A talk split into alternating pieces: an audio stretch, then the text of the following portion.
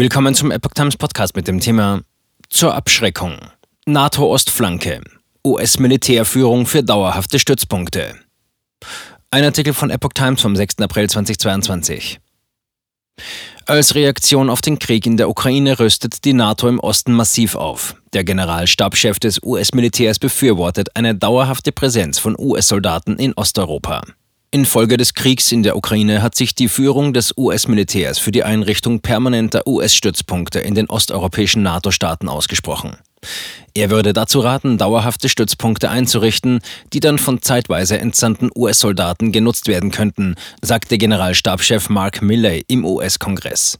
Damit habe man die Vorteile einer permanenten Militärpräsenz ohne gewisse Nachteile wie zum Beispiel die Notwendigkeit des Nachzugs von Familien, deren Unterbringung und den Bedarf für Schulen zu haben. Permanente Präsenz soll abschreckend wirken. Die osteuropäischen Partner, darunter die Staaten im Baltikum, Polen oder Rumänien, seien sehr, sehr gewillt, die Stützpunkte für die US-Truppen zu bauen und zu zahlen, sagte Milley in einer Anhörung zum Verteidigungsbudget für das kommende Haushaltsjahr. Damit könne man die abschreckende Wirkung einer permanenten Präsenz erreichen. Die Soldaten selbst müssten aber nicht für zwei oder drei Jahre entsandt werden, sondern könnten jeweils nach kürzeren Einsätzen abgelöst werden, sagte Milley den Abgeordneten. Verteidigungsminister Lloyd Austin fügte vor dem Streitkräfteausschuss des Repräsentantenhauses hinzu, die NATO sei im Prozess zu prüfen, wie die Sicherheitsarchitektur in der Region sich auf absehbare Zeit verändern wird. Falls die NATO zu dem Schluss käme, ihre Präsenz in Osteuropa zu verändern, dann wäre das US-Militär sicherlich ein Teil davon, sagte er. Es sei davon auszugehen, dass dies ein Thema beim NATO-Gipfel im Juni sein werde. Das Ziel der US-Regierung sei es, den Bedenken der östlichen Partner Rechnung zu tragen, insbesondere jenen im Baltikum, sagte Austin. Neue Truppen an der Ostflanke. Zuvor hatte die NATO die Einsatzbereitschaft von neuen Truppen an der Ostflanke bestätigt.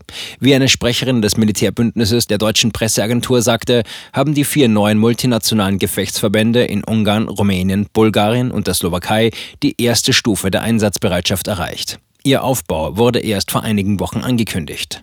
Zu Details äußerte sich die NATO zunächst nicht. Nach Angaben des Hauptquartiers alliierter Streitkräfte in Europa, SHAPE, besteht allerdings allein der Gefechtsverband in der Slowakei aus 2100 Soldaten, die von Tschechien, Deutschland, den Niederlanden, Polen, Slowenien und den USA gestellt werden. In Ungarn sind es demnach 800 Soldaten aus Kroatien, den USA sowie dem Gastgeberland und in Bulgarien 900 Soldaten aus den USA und dem Gastgeberland. In Rumänien wird der Gefechtsverband derzeit von Soldaten aus Frankreich, Belgien und den Niederlanden gebildet. Zur Größe machten die NATO-Militärs keine Angaben. In einer NATO-Grafik vom 21. März war zuletzt die Zahl von 3300 in Rumänien stationierten Soldaten genannt worden. Bei ihr sind aber auch Truppen mitgezählt, die nicht Teil des NATO-Gefechtsverbandes sind. Battlegroups deutlich verstärkt.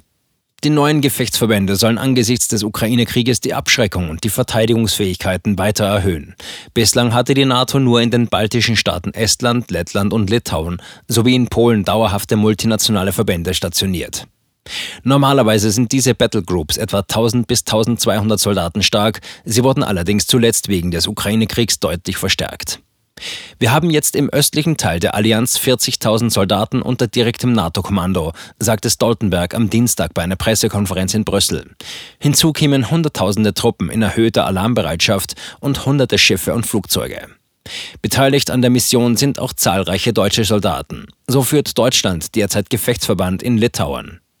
In die Slowakei wurden im März zudem Soldaten der Luftwaffe mit dem Flugabwehrraketensystem Patriot verlegt, die jetzt Teil der Battlegroup sind.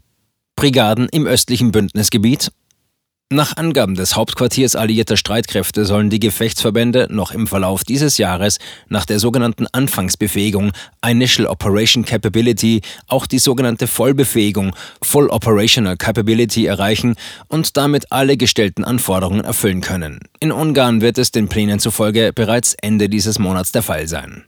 Noch offen ist allerdings, wie die langfristige NATO-Präsenz an der Ostflanke aussehen soll.